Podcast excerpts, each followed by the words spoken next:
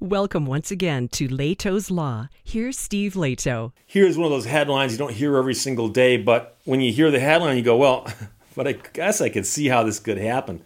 Federal judge seizes control of Mississippi jail. Now, when people seize control of a jail, you often think about like some kind of riots or something.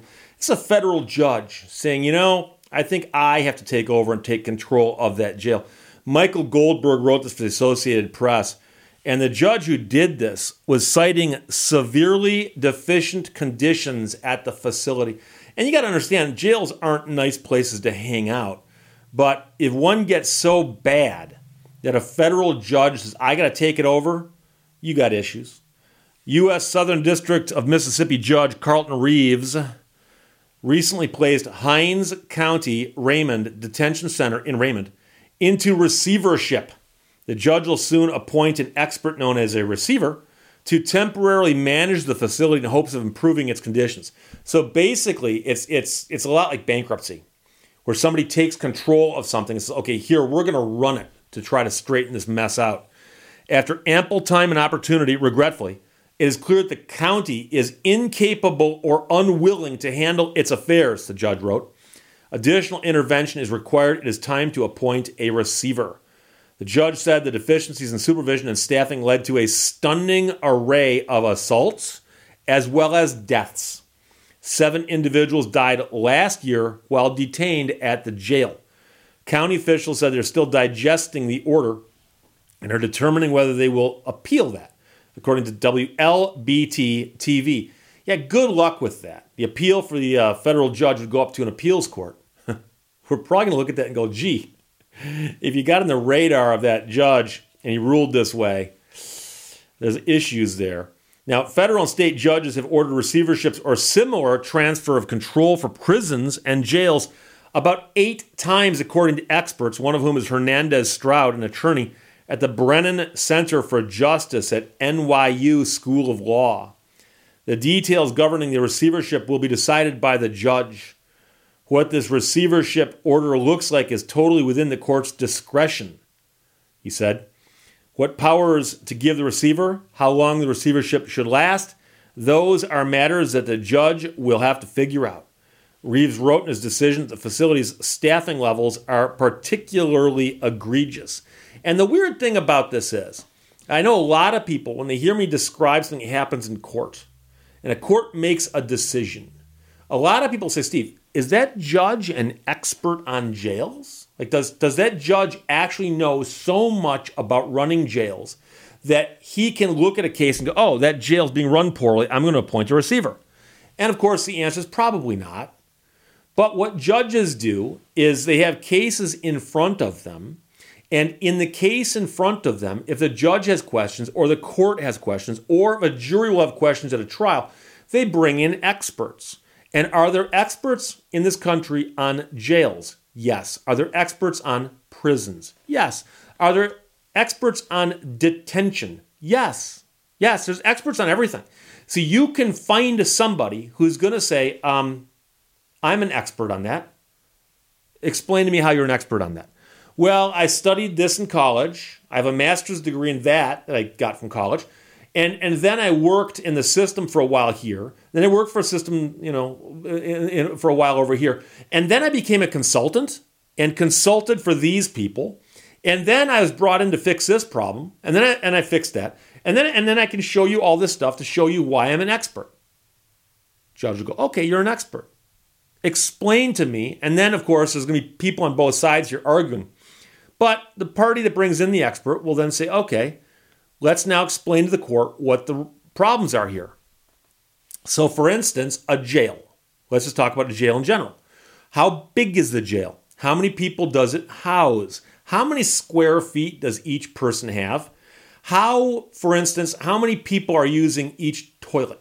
I mean, this is stuff that might not be pleasant to think about, but that's all stuff that there are going to be basic criteria. They're going to say, oh, for a jail to be humane, it must allow for the following things. Now, some people are going to say, Steve, I don't care about jail. Why should jails be humane? If you're in jail, you've already made a mistake. That very well could be true, although keep in mind that some people are detained in jail before their trials. uh, or they get arrested and they're detained for a while before they're released for whatever reason. But we've also seen pictures of jails in other countries. And if you haven't, Google jails in other countries and then look at the photos. And you'll see people packed into jail cells that are more packed than, like, say, passenger trains in China. If you've seen those, if you don't know what I'm talking about, Google passenger trains in China. see what that shows you. And you'll go off on a wild goose chase. But the point simply is that there are standards, and the standards have to be at some bare minimum, okay? And so this judge has said not only do they not meet the standards, but it's egregious. So we're going to take a look at this and straighten things out. So it has partially to do with staffing levels. Staffing levels.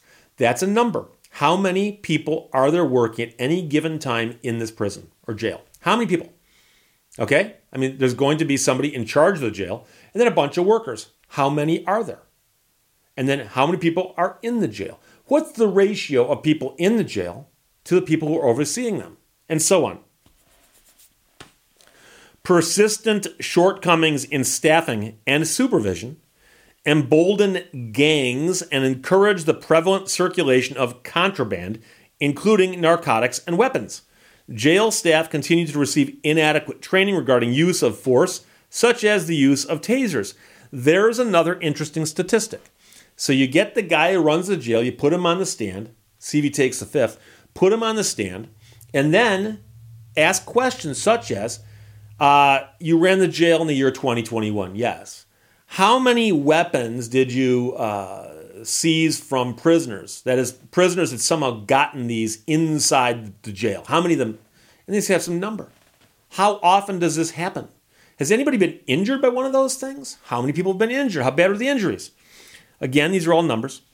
He also wrote that cell doors still do not lock, and a lack of lighting in cells makes life miserable for the detainees who live there and prevents guards from adequately surveilling detainees.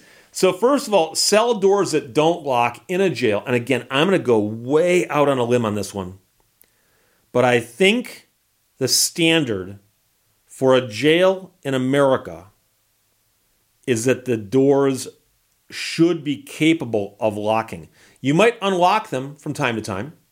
There might be times you let people walk through them or leave them unlocked, but there probably does come a time where you need to be able to lock them if need be. Now, again, out on a limb. I've learned everything I know about jails from Andy Griffith, so I don't know so much about locking those doors. But the lighting, the lighting. And now you might say, Steve, come on. Are we have to give these people like, you know, professional lighting like you might have in a studio or something? No, not saying that at all. And I've actually known people who spent time in jail and they say the weirdest things will affect you. For instance, there are some places where they leave the lights on constantly for security. So they can walk by and look in the cell and see what's going on in there. So if they turn the lights off, they can't see in there. So a guy comes by and shines a flashlight in there. And of course, he shines it right in your eyes while you're trying to sleep. But the point is that lighting is an issue. And the question is during the day, is there adequate lighting, for instance, say to read? Maybe you want to read. You might say, Steve, prisoners shouldn't be allowed to read because they're in prison, they made mistakes. Um, what if they're preparing legal documents?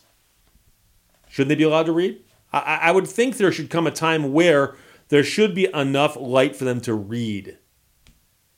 But again, I could be out on a limb on this one. He also said that guards sometimes turn to sleeping instead of manning the cameras in the control room. So, again, this is the allegation, but the judge says he found this probably as a matter of law that there is a control center with monitors on it. We've seen these on TV. There's a guy who's sitting there, and by doing this, he can see what's happening in many places.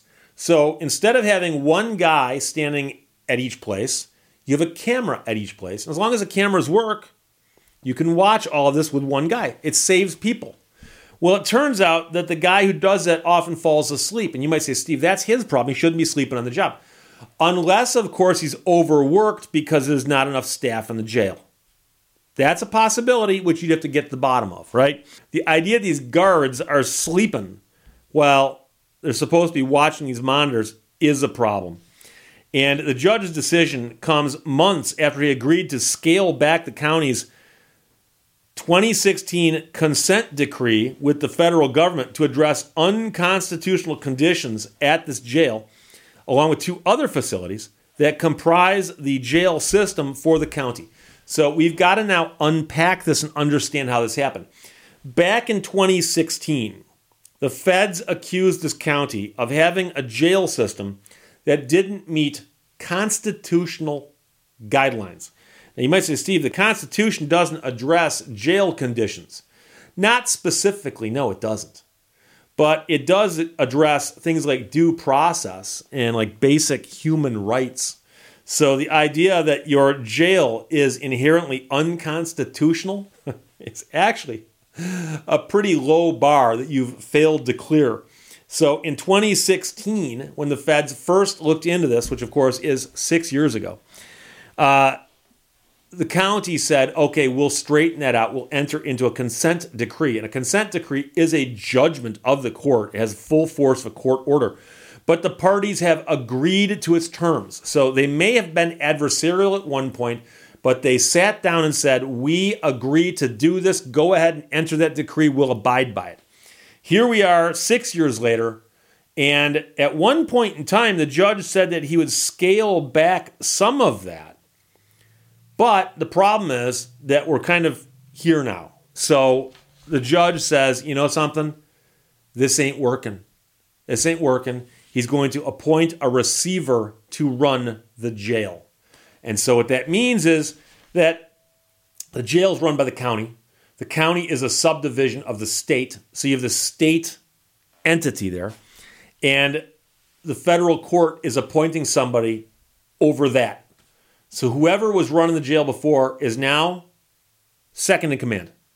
Someone above them is now going to run the jail. And they're going to run the jail and straighten all this out. And of course, the question then becomes if straightening it out costs more money, who's going to pay for it? And that might be the problem because we always talk about the political will to do something. Once in a while, something will come along where enough people go, We demand change over here and we'll pay for it. Okay? So if our taxes have got to go up to make the local school better, people might get on board with that. Taxes have got to go up to fix this horrific piece of road, we might get on board with that. But you might not. I know of some neighborhoods near my house where the roads are horrible. The roads are utterly horrible. The worst roads in the county. I know where they are. They're in a subdivision. And I met somebody who lives in the subdivision. And I will admit that I did not even think of this, and I'm embarrassed to admit this, but I'm to tell you. I met this person. I said, Oh, you live in that subdivision. I said, Those roads are horrible. She goes, Yeah, I know. I know. I go, Don't you guys ever complain to the county about it, a township? Or she goes, No, we're an HOA. Another reason not to like HOAs. Uh, it's a homeowners association that runs that subdivision and the HOA owns and controls the roads that go through this HOA.